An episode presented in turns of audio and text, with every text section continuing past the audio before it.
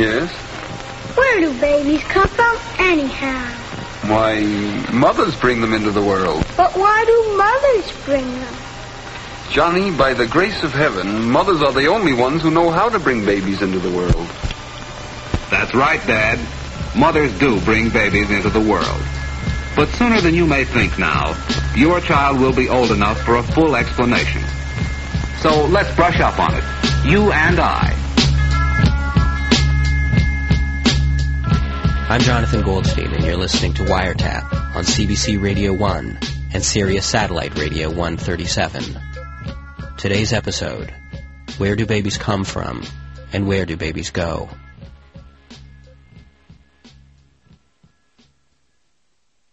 My brother and I became experts at knowing when the next trip to grandmother's was coming. The signs started popping up weeks ahead of time with mother's notebooks piling up on the kitchen table and her records getting louder and louder.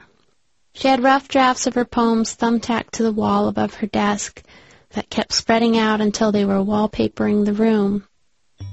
And the business of doing dishes started to slow down, and eventually it ground to a halt forcing us to start drinking orange juice straight from the carton and eating Chinese takeout almost every night. All in all, these were pretty good days. But then we'd hear it. It's time you kids spent a little time with your grandmother. She's a wise woman and you have much to learn from her, so pack your suitcases, my darlings. There was no arguing with Mother when she was in one of her creative moods and needed to be alone. We loved seeing our grandmother, but we couldn't help but feel a little left out of our mother's life, too. And so my brother and I gently sobbed as we stuffed clothes into our bags.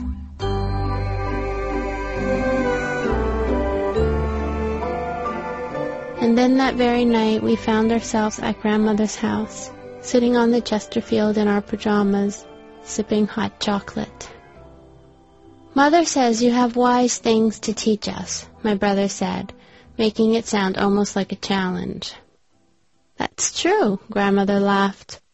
What can I teach you about tonight? Shall I tell you where babies used to come from? Well, they weren't delivered by storks. That's the silliest idea anyone ever had. And cabbage patches. Don't make me laugh.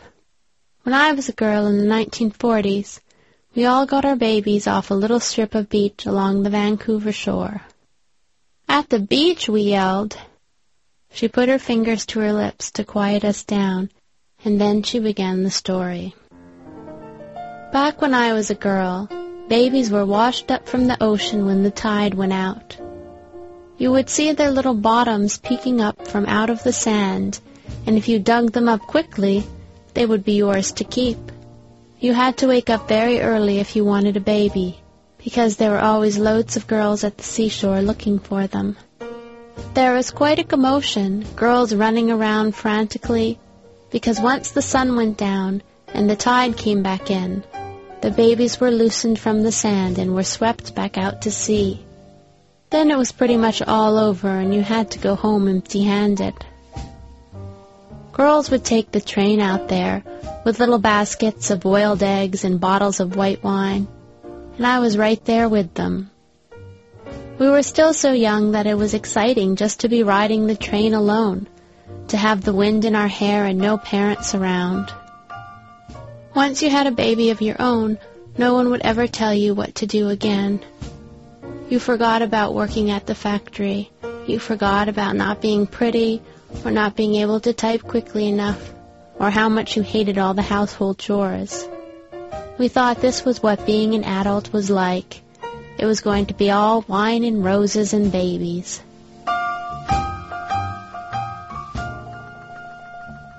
But in truth, the train ride was the last time we would ever be so carefree.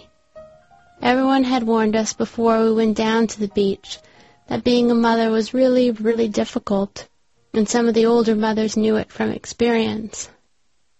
But when you thought about it on the train, you could only imagine the baby with little rain boots playing at the beach and saying it loved you. Although you rode the train alone, the proper thing to do was to have a fellow waiting back home for you. Some girls chose wisely when it came to picking fathers, paying attention to what a man did for a living and what his character was like. But other girls were complete fools, choosing a man because he was good at pool, or looked good in a t-shirt, or because other people liked to be around him because he laughed and made jokes. That he was temporarily out of work and had a criminal criminal record was of no immediate concern. Sometimes a girl got so excited about meeting a fellow she particularly liked that she rushed off to the beach to get a baby before she was even married. There were a couple of these girls on the train when I went. They hadn't packed any lunch or made any preparations for the journey. All they had were the hickeys on their necks and their heads full of dreams. They wandered the shore, kicking up water with stars in their eyes. There were a couple girls riding in front in first class who'd married really well and wore fancy shoes and expensive tailored dresses. And they had nannies with them who were going to help with the babies the minute they got them out of the water. But, in spite of all this, the rich girls were still going to have to take off their shoes and tights and get their feet wet in the sand like all of us.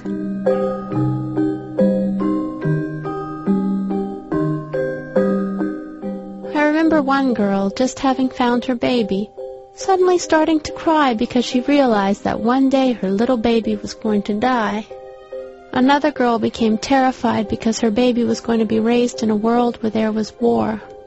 And one girl was worried that her little boy would fall in love with someone who didn't love him back.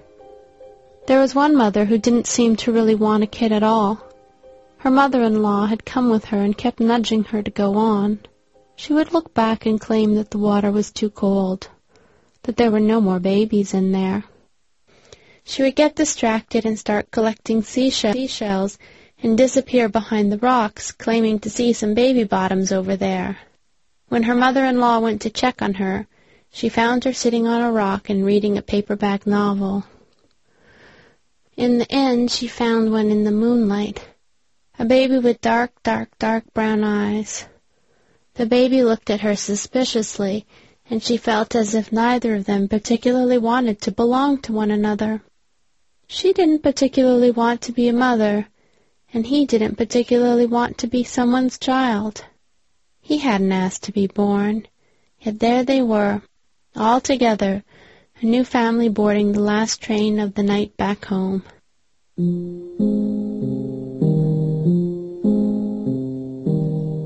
Wait, I said, interrupting her. You could still find babies at night? Yes, said grandmother. These were the night babies. You see, although some girls didn't want babies, most of us did. And some of the unlucky ones who hadn't found one yet grew desperate and refused to go home empty-handed. And that's how they found them, by stepping out further and further into the water, looking and looking, knowing that there had to be a baby out there somewhere but the only babies you could catch at that point were the babies swimming around in the ocean. People often said it was just better sometimes to leave the children alone in the water after a certain point. Once they'd had a taste of the sea, it was hard for them to ever really adapt to ordinary life. But what's so different about night babies, I asked. Well, after a whole day of swimming in the night, o- night ocean, they had too many extra hours of dreaming. They had already got it into their heads that they weren't going to be discovered, that they were going to be absolutely alone in the world, left to sleep with the fish.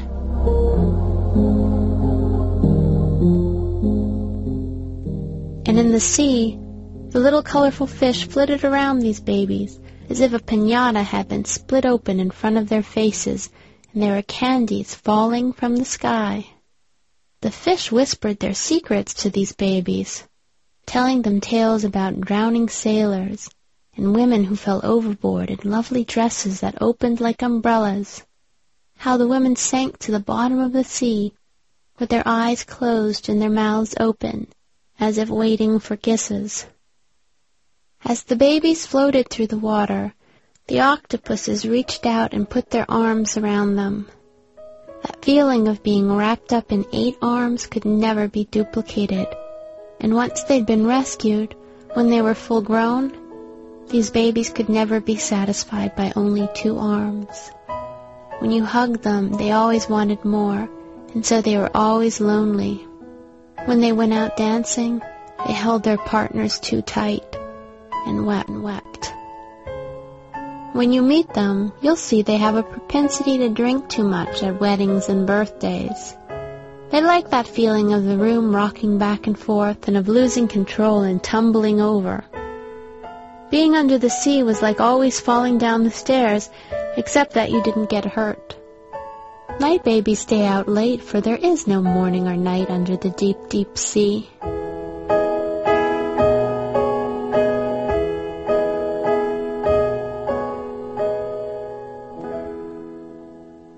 Back, I realized that I myself was too young to be going down looking for babies. I was married at 19, you know, and completely clueless about everything. Then grandmother sighed. Maybe that's why I ended up with a night baby. My brother and I hopped off the couch. You had a night baby, we yelled. Mother is a night baby? My brother and I jumped around with a million questions. Did you ever regret getting a baby later than the other girls? I asked. Never, grandmother said. I liked having a little brown-eyed girl who was obviously a poet. And that's why your mother weeps when she hears music she likes on the radio, and why she waters flowers in the middle of the night, and is always doodling stars on the margins of her paper. Is it a bad thing? Brother asked nervously. Oh, no. Whether your baby was found during the day or at night, you love it just the same. You see, all mothers think they've magically found the perfect baby, and they are all convinced that their baby is more beautiful than all the others. And they give them their very favorite names. They name them after grandfathers and mothers and saints and movie actors and lovely flowers and military generals. All sorts of new names for all sorts of new people. Most of the fathers, like the mothers, fall in love with their babies at first sight. They weep and love them madly with a love that lasts the rest of their lives, for a single soul requires more love than there is water in the ocean. And then we were all quiet. It was so sad and sweet to imagine grandmother as a young girl looking for a baby down at the beach, her feet bare and cold and the sun going down. And then grandmother beckoned us to her side, telling us our mother would be back in good time and both my brother and I hugged her with all of our might. We hugged her just like we were little night babies too, reaching out for human arms from under the waves.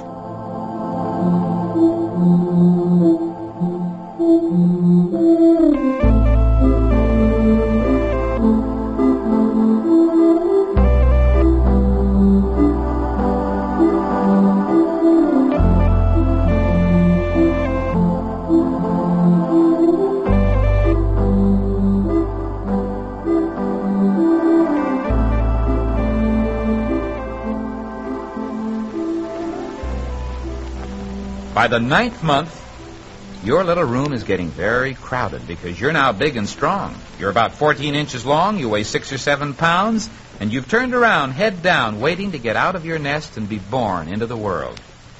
And then one day, your mother knows by the way she feels that you're ready to be born.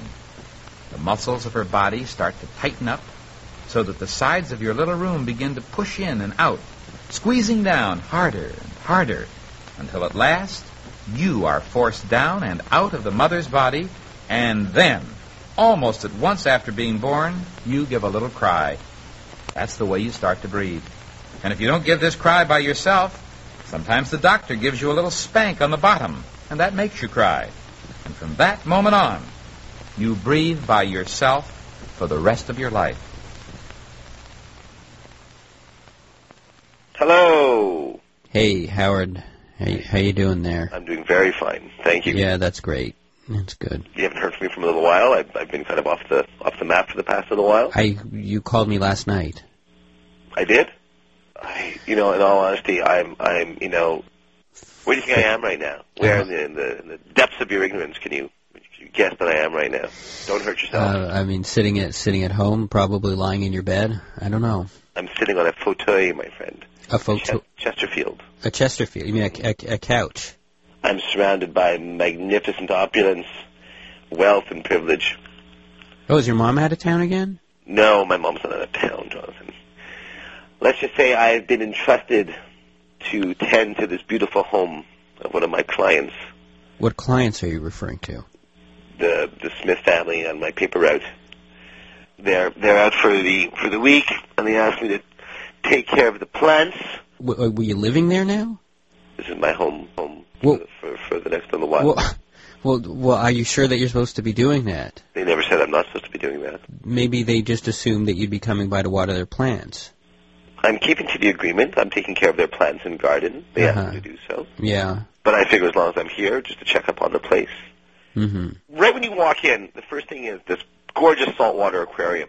Next to the aquarium, a whole shelf full of antique vases You- and sculptures and crystals. You haven't touched anything, have you? I'm touching everything. Howard, I I- can't stop touching Th- stuff. Howard, that's There's real. a chandelier, there's silverware. Howard. I can't get enough of it. Can I make a suggestion? Anything that you've touched, just put back exactly where you found, and and just get out of there. Okay. Never, first of all, I'll never figure out how to put it back in order. I already have this whole thing all set up, like in my own way. What what do you have set up in your own way? Just rearrange some stuff to my taste. I moved the rug and the table, just so I could put my feet up on it in front of the TV. You know, the other thing I really I thought was really great is they had when I say crates full of Perrier and San Pellegrino.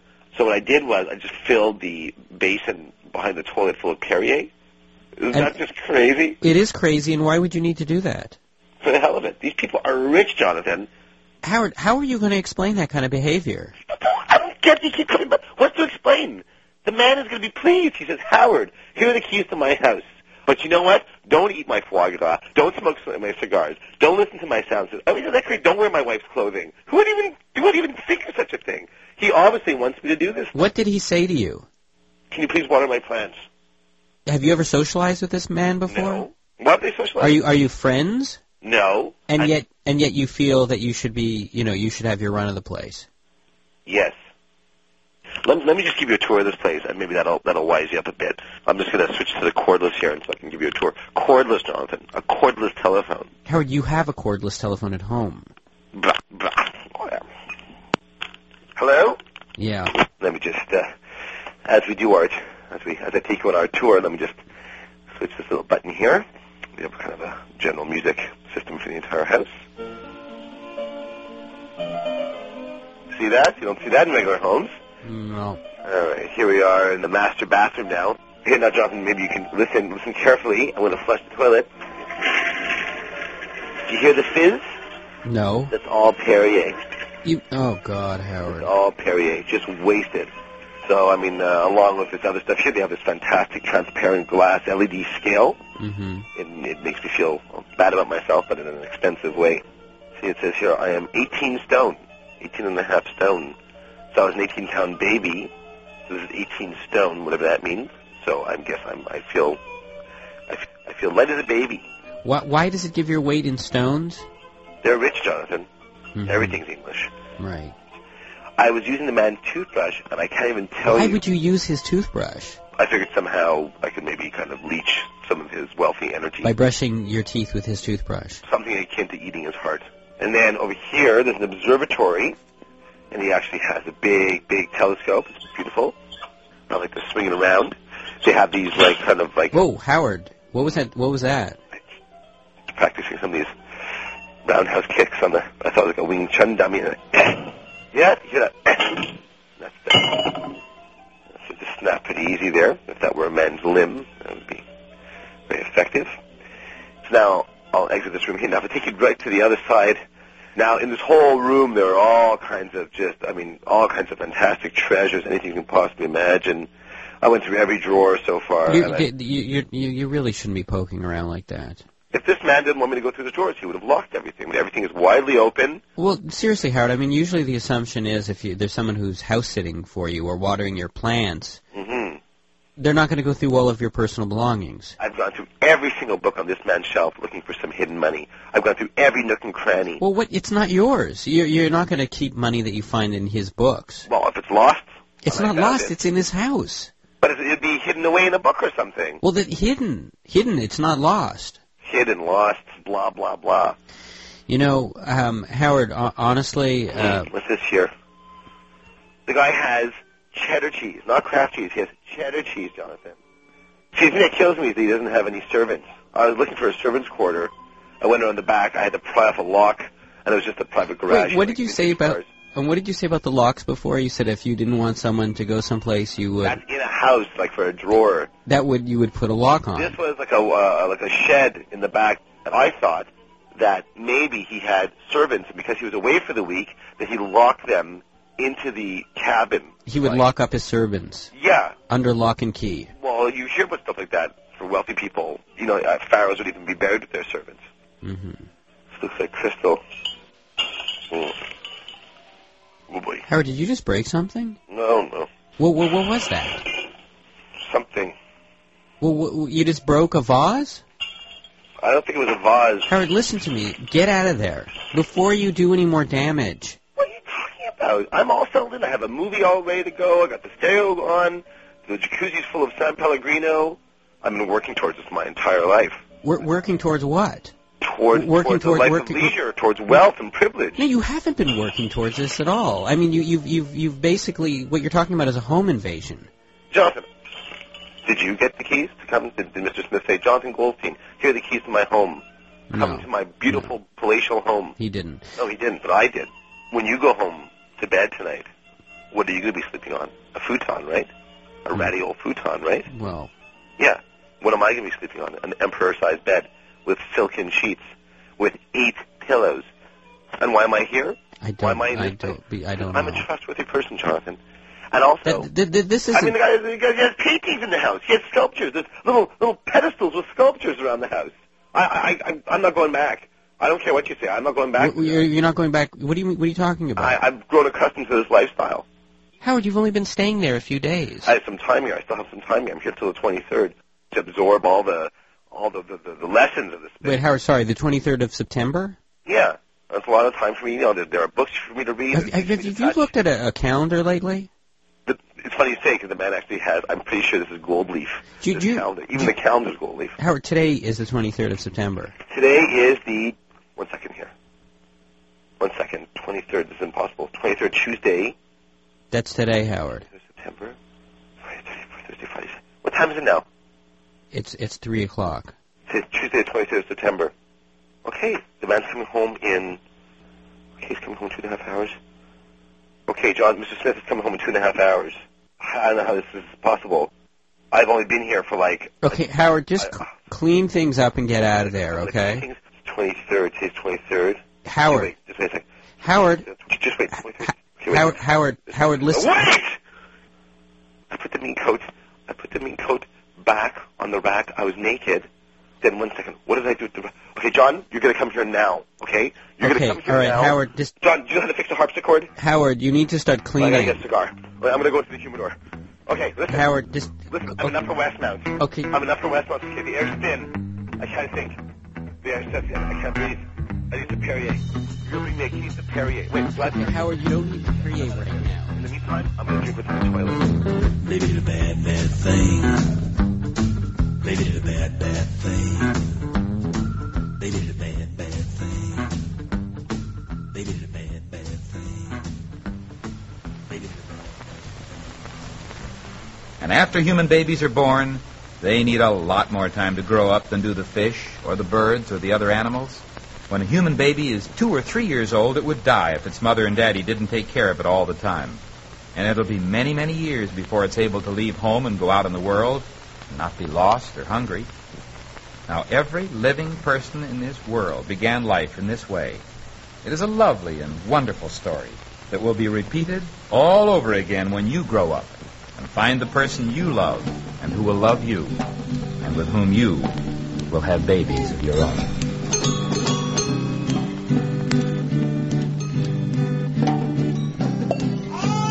Little monster babies destroying my town. I built it out of blocks and they knocked it down. I built it back up, they knock it back down. Little monster babies destroying my town. La la la la la On Wiretap today, you heard Howard Chackowicz and Heather O'Neill reading her short story, Where Babies Come From. Ms. O'Neill is the author of Lullabies for Little Criminals. Wiretap is produced by Mira Burt-Wintonick, Carolyn Warren, and me, Jonathan Goldstein. Production assistance from Crystal Duhaime. Tune into Wiretap Sundays at 1, 4 Pacific Time, and Wednesday nights at 11.30. You can also hear Wiretap across North America on Sirius Satellite Radio 137. Reach us through our website at cbc.ca slash wiretap. Sleepy little monsters wanna lie down. They're getting very grumpy and they're starting to frown. So hush everybody, don't make a sound. Sleepy little monsters wanna lie down. La la la la la.